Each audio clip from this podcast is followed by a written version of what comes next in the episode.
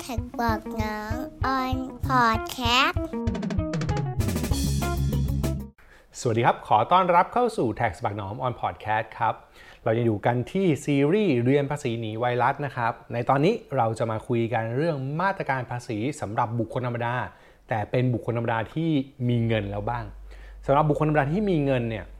มันก็แน่นอนฮะแปลว่าเป็นเรื่องที่ดีคือ ในภาวะวิกฤตโควิด -19 แบบนี้ใครที่ยังมีเงิน ยังมีความสามารถในการจัดการเรื่องเงินอยู่เนี่ยผมเชื่อว่ามันเป็นเรื่องที่ดีนะ เพราะว่าถ้าคุณยังมีเงิน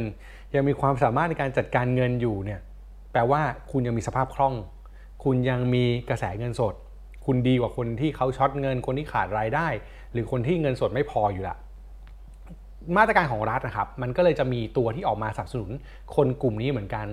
ลองคิดในภาพที่ว่าออกมาสนับสนุนนะครับว่าทำไม ออกมาสนับสนุนเพื่อให้คนกลุ่มนี้มีการใช้เงินมากขึ้น มีการจ่ายเงินออกไปมากขึ้น เพื่อที่ว่าจะได้ช่วยในภาวะเศรษฐกิจที่มันวิกฤตแบบนี้ มีการเอาเงินออกไปเนี่ยเกิดการใช้จ่าย เกิดการลงทุน เกิดการประคับประคองหรือเกิดการป้องกันที่ไม่ให้รัฐต้องสูญเสียเงินมากขึ้นเนี่ยรัฐก็มีสิทธิประโยชน์บางอย่างให้เป็นมาตรการออกมานะครับ ก่อนจะเข้าสู่มาตรการรัฐเนี่ยผมมีคำเตือนล้วกัน ในฐานะตัวผมเองเนี่ย แน่นอนว่าวันนี้ผมยังสามารถจัดพอดแคสต์ได้ วันนี้ผมยังมีอุปกรณ์ ยังซื้ออุปกรณ์มาทำที่จัดพอดแคสต์มีอะไรพวกนี้ยังอยู่แล้วยังทำงานออนไลน์ได้เนี่ยถือว่าผมโชคดีกว่าคนอื่นละแต่สิ่งที่อยากจะเตือนไว้นะครับสำหรับทุกคนที่ฟังอยู่เนี่ยผมว่าคิดว่าวิธีการคิดหลาย ๆ อย่างเราต้องเปลี่ยนไป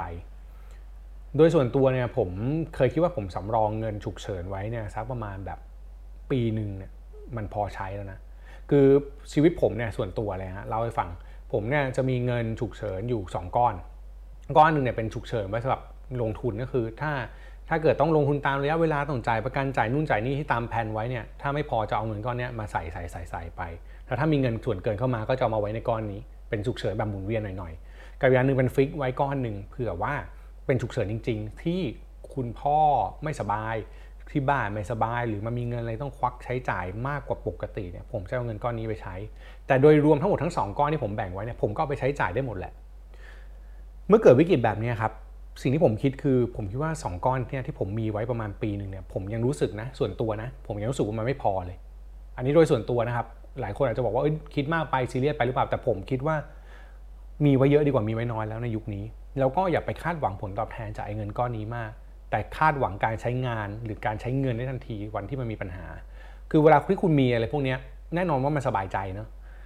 อาจจะเป็นช่วงที่ไม่ควรมาเตือนอะไรแบบนี้หรอกครับ แต่ว่ามันก็เป็นบทเรียนสอนให้รู้ว่าเราจะไม่พลาดกันอีกสำหรับคนที่พลาดนะครับ ผมว่าเป็นบทเรียนที่จะบอกได้ดีมาก แต่สำหรับคนที่ไม่พลาดอาจต้องมาทบทวนว่าจริง ๆ แล้วเราควรมีมากกว่านี้ไหม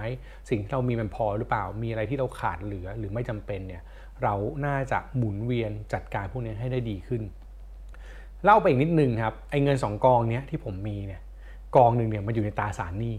แล้วจะบอกว่ามันอยู่ในกองทุนตาสารหนี้ที่มีปัญหาด้วย ก็คือเพิ่งปิดไป สิ่งที่เกิดขึ้นสำหรับผมคือตกใจมากนั่นคือไอ้กองที่อยู่ในกองทุนตาสารหนี้ตรงเนี้ยมันช็อตช็อตก็คือว่ามันถูกจ่ายคืนช้ากว่ากำหนด โชคดีมากเลยที่ผมแบ่งเป็นสองกอง แล้วแบ่งวัตถุประสงค์การใช้งานที่ต่างกันไว้ดังนั้นไอ้ก้อนฉุกเฉินตรงนี้ยังมีอยู่ทำให้ผมอยู่รอด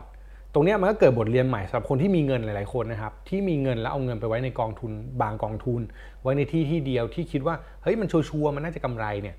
สุดท้ายบางทีวันที่คุณต้องใช้เนี่ยคุณกลายเป็นคนไม่มีเงินได้เลย หลายคนมีปัญหาเรื่องนี้เหมือนกันดังนั้นตรงนี้ก็ต้องระวังไว้เช่นเดียวกันนะครับในภาพรวมของเรื่องที่เกิดขึ้นของวิกฤตโควิด -19 เนี่ยผมเชื่อว่าหลายคนทั้งมีเงินและไม่มีเงินได้รับบทเรียน แต่สิ่งสำคัญคือบทเรียนในวันนี้มันต้องเอาไว้แก้ไขเผื่อวิกฤตในอนาคตด้วยนะครับวันนี้ก็ฝากไว้ วางแผนจัดการเงินล่วงหน้าให้ดี จัดการปัญหาต่างๆ ในชีวิตให้เหมาะสม ผมว่าเราจะผ่านพ้นวิกฤตไปได้ดี และเมื่อมีวิกฤตเกิดขึ้นอีก เราจะสู้และเข้มแข็งกับมันได้มากขึ้นครับเหมือนจะจบเลยนะฮะแต่จริงยังไม่จบนะครับจริงๆเราจะมาคุยถึงเรื่องมาตรการของบุคคลธรรมดา ที่มีเงินบ้างแท็กบอกน้องออนพอดแคสต์ถ้าย้อนไปนะครับในระยะที่1เนี่ยมาตรการแรกเนี่ยที่เขาออกมาเลย คือฮากันมากนั่นคือมาตรการสร้างความเชื่อมั่นในระบบตลาดทุนนะครับ อันเนี้ยเขาให้คนไปลดหย่อนภาษีได้ นั่นคือกองทุน Super Saving Fund หรือ S S F เป็น S S F ที่เรียกว่า S S F Extra ขออภัยนะพูด S 2 ตัวเนี่ยงงมากเลยผมเรียกกองทุน Double S F ก็แปลกๆเนาะ เออนั่นแหละแต่ว่ามันคือชื่อกองทุนพิเศษคือ S S F Extra นะครับอันนี้ออกมาเป็นกองพิเศษ ซึ่งต้องบอกว่าแยกออกจากกอง S S F ที่เป็นนโยบายเดิม เราจะไม่พูดถึง S S F นโยบายเดิมนะครับเราพูดถึง S S F Extra ที่ออกมาในช่วงวิกฤตเท่านั้น ถ้าใครอยากรู้ว่ามันต่างกันยังไงเนี่ยไปเปิดใน YouTube TaxBugnoms แล้ว search S S F ทั้งหมดอะไรเงี้ยนะครับมันจะมีคำอธิบายอยู่ก็ไปดูเพิ่มเติมตรงนั้นแล้วกันอะกลับมาโฟกัสที่ S S F Extra นะครับอันเนี้ย ต้องมีเงื่อนไขการลงทุนคือลงทุนในหลักทรัพย์ที่จดทะเบียนในตลาดหลักทรัพย์แห่งประเทศไทยนะครับก็คือลงทุนในตลาดหุ้นนี่แหละไม่น้อยกว่า 65%ของมูลค่าสินทรัพย์สุทธิ ซึ่งตรงนี้คือเงื่อนไขที่ตรงกับ LTF เดิม แต่การลงทุนหรือจำนวนเงินในการลงทุนเนี่ยให้สิทธิ์สูงสุดเนี่ย200,000บาท ไม่มีเปอร์เซ็นต์ของรายได้ ไม่มีว่าต้องเป็น 30%ของรายได้ไม่เกิน 200,000 ไม่มีคือใครมีเงินเท่าไหร่ซื้อไปได้เลย แต่สูงสุดคือ 200,000และแยกออกจาก วงเงิน S S F ปกติก็คือ 200,000เนี่ยแยกต่างหาก S S F ไอ้ปกติเนี่ยมันจะเป็น 200,000ที่รวมกับกลุ่มเกษียณไม่เกิน 500,000แต่ S S F อันเนี้ยคือ 200,000แยกออกมาต่างหากเลย แล้วไม่เกี่ยวกับใครเลยนะครับแต่เงื่อนไขคือซื้อ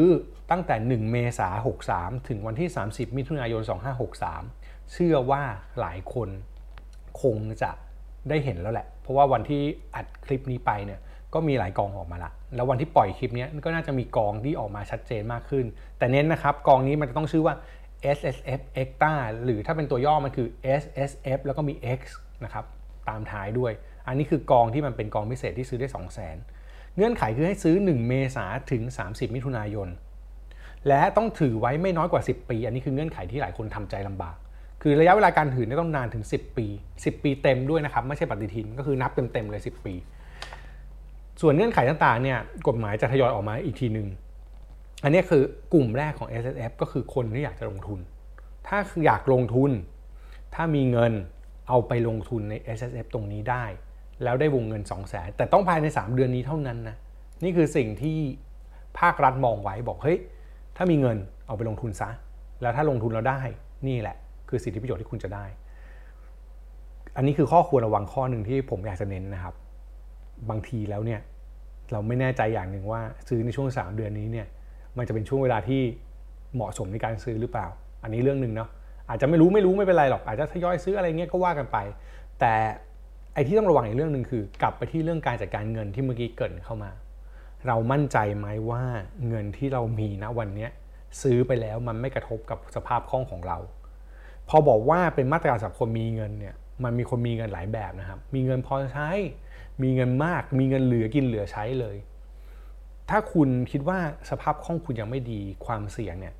ยังมีอยู่ ผมว่าตรงนี้ระวังไว้หน่อยก็ดีนะ คืออย่าเพิ่งจัดเต็มไม้อุ้ยอยากลดหย่อนภาษีเต็มที่ซัดเต็มที่เลยอะไรเงี้ย ผมว่าดูเวลาดูจังหวะดีๆก่อน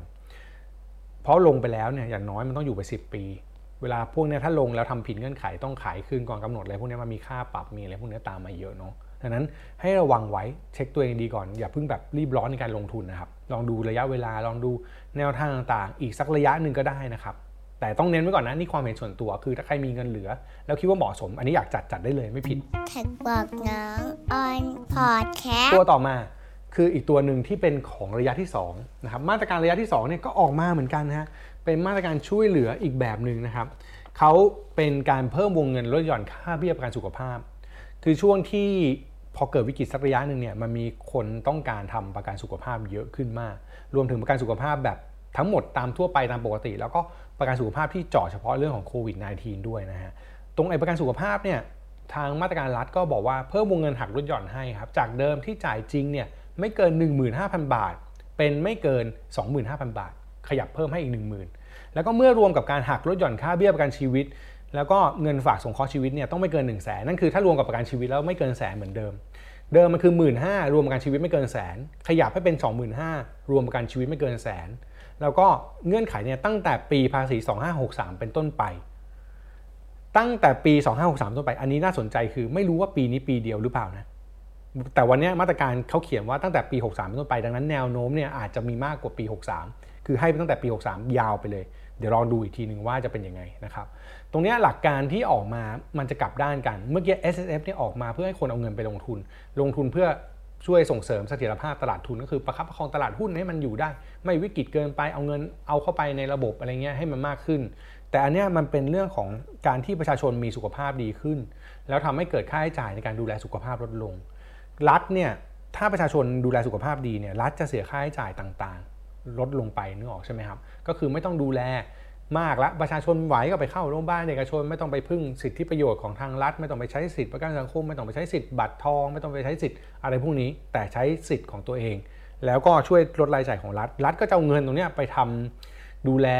กลุ่มที่ต้องดูแลจริง ๆ ได้มากขึ้น เขาก็เลยให้กลับมาเป็นสิทธิประโยชน์ทางด้านภาษี ซึ่งแน่นอนคนที่มีเงินหลายคน หรือคนที่ไม่เคยทำการสุขภาพหลายคนเนี่ยก็เริ่มคิดเริ่มใคร่ควรว่าเฮ้ยฉันควรทำประกันสุขภาพเปล่าวะในช่วงนี้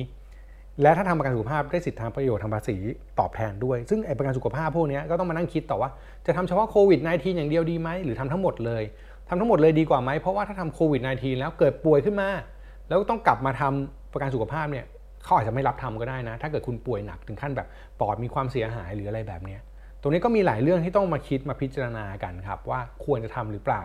โดยส่วนตัวผมเล่าของผมแล้วกันผมก็ทำไว้ละจริง ๆ 25,000เนี่ยดีกับผมมากเลยเพราะว่าเบี้ยประกันที่ผมจ่ายสุขภาพต่อปีเนี่ยมันอยู่ที่ 20,000 กว่าๆนั้นก็ขยับมาให้แล้วก็เบี้ยประกันชีวิตของผมเนี่ยก็ประมาณหลัก7 8หมื่นอยู่แล้วก็รวมๆกันผมน่าได้สิทธิ์เต็มที่เลย ก็คือถือว่าเต็มเพดานที่ผมควรจะได้ละดังนั้นก็ก็ถือว่าโอเคสำหรับคนคนกลุ่มแบบผม แต่ว่าหลายคนนะครับก็ต้องมาคิดดีๆว่าคุ้มครองแล้วคุ้มค่าไหม ต้องทำขนาดนั้นไหมความเสี่ยงเรามีมากเท่านั้นหรือเปล่า อันนี้เป็นหลักการพิจารณาที่ต้องมาว่ากันอีกที ทั้งเรื่อง S S F และเรื่องประกันสุขภาพเนี่ยอันนี้ผมบอกก่อน ผมอะไม่ได้เป็นผู้เชี่ยวชาญด้านนี้โดยตรง คือมีชีวิตเกี่ยวกับด้านการเงินนั่นแหละครับ ก็มีทั้งลงทุนด้วย พอเข้าใจความลงทุน พอเข้าใจนโยบายต่างๆ ในเรื่องการลงทุน พอเข้าใจในเรื่องของประกันแหละหลักการทั้งหมด แต่เข้าใจในลักษณะของผู้มีความรู้ระดับหนึ่ง แต่ว่าหลังจากนี้อีก 2 ตอนครับ ผมได้ไปเชิญแขกรับเชิญพิเศษมาฮะ เป็น video call คุยกันครับ เนื่องจากว่าเรา work from home อยู่แล้วพอดแคสต์ก็ชวนมาอัดไม่ได้ เอาจริงๆพอดแคสต์ที่ทำมาทั้งหมดก็ไม่เคยชวนแขกมา แต่ครั้งเนี้ยดีมากเลยได้แขกรับเชิญมาเยอะขึ้นเลย เพราะว่า work from home แล้วก็ขออนุญาต video call ไปคุย แขกรับเชิญอีก 2 ตอนนะครับที่จะมาครับใครสนใจเรื่อง S S F เนี่ยเดี๋ยวติดตามฟังตอนต่อไปได้เลย นั่นคือหมอนัทคลินิกกองทุนนะครับเพื่อนซี้ที่จะมาคุยเรื่องนี้ตลอดเวลาว่า S S F มันควรจะซื้อไหมจังหวะนี้ดีหรือเปล่าเป็นยังไงบ้างนะครับผมไปสัมภาษณ์เขาไว้แล้วแหละ แล้วเดี๋ยวจะ ตัดคลิปออกมาให้ฟังในตอนต่อไป ส่วนประกันสุขภาพนะครับแน่นอนครับก็ต้องคุยกับใครไม่ได้นะฮะนอกจากน้องคนนี้ของผมนะปรึกษากันบ่อยมาก น้องเอนะครับน้องเอสีวัตเนี่ยเจ้าของแฟนเพจวางแผนการเงินกับ i n s u r a n c e r นะฮะแล้วก็เป็นนักวางแผนการเงินอิสระที่เว็บไซต์ a v e n t u r Planner เป็นทีมงานของเขานะครับตรงนี้ก็เป็นคนที่มีความเชี่ยวชาญเรื่องประกัน เดี๋ยวจะเอามาคุยให้ฟังเหมือนกัน ในเทปต่อจากหมอนัทนะครับหลังจากนี้ 2 เทปเราจะมีแขกรับเชิญก็คือ S S เป็นคุณหมอนัทนะฮะแล้วก็เรื่องประกันสุขภาพเนี่ยเป็นน้องเอเดี๋ยวมาคุยมาเล่าให้ฟังก็ฝากติดตามตอนต่อๆไปด้วยนะครับแท็กบอกน้องออนพอดแคสต์สำหรับตอนนี้ผมสรุปประเด็นสำคัญแล้วกันสำหรับกลุ่มมาตรการคนที่มีเงิน เราจะเห็นว่ารัฐเนี่ยกระตุ้นให้คนดูแลตัวเอง กระตุ้นให้คนมาช่วยประคับประคองตลาดทุน แต่สิ่งที่เราต้องกลับมาย้อนมองตัวเองก็คือว่า เรามีเงิน มีกระแสเงินสด มีทุกอย่างเพียงพอหรือเปล่าที่จะดูแลจัดการเรื่องพวกนี้ เรื่องเงินเป็นเรื่องหลักนะครับ สิทธิประโยชน์ภาษีเป็นเรื่องรอง ถ้าตัวเองยังเอาไม่รอด อย่าเพิ่งวางแผนลดหย่อนภาษีชีวิตจะลำบากนั้นวางแผนเรื่องเงินให้ดีคำว่ามีเงินของแต่ละคนไม่เหมือนกัน อย่าเอาเงินร้อน อย่าเอาเงินฉุกเฉิน อย่าเอาเงินที่เผื่อไว้ใช้หลังจากวิกฤตหมดไป มารีบลงทุน ถ้าคุณไม่ได้วางแผนที่ดี ไม่งั้นคุณจะมีปัญหาได้ครับ ก็ฝากไว้เท่านี้ครับสำหรับ TaxBugnoms on podcast ตอนนี้นะครับ ถ้าชอบก็อย่าลืมติดตามกันนะฮะกดไลค์กดแชร์ Subscribe Channel TaxBugnoms นี้ไว้ หรือติดตามฟังได้จากแอปพอดแคสต์ทุกแอปที่คุณติดตามอยู่ครับ วันนี้ลาไปก่อน สวัสดีครับแท็กบอกน้องออนพอดแคสต์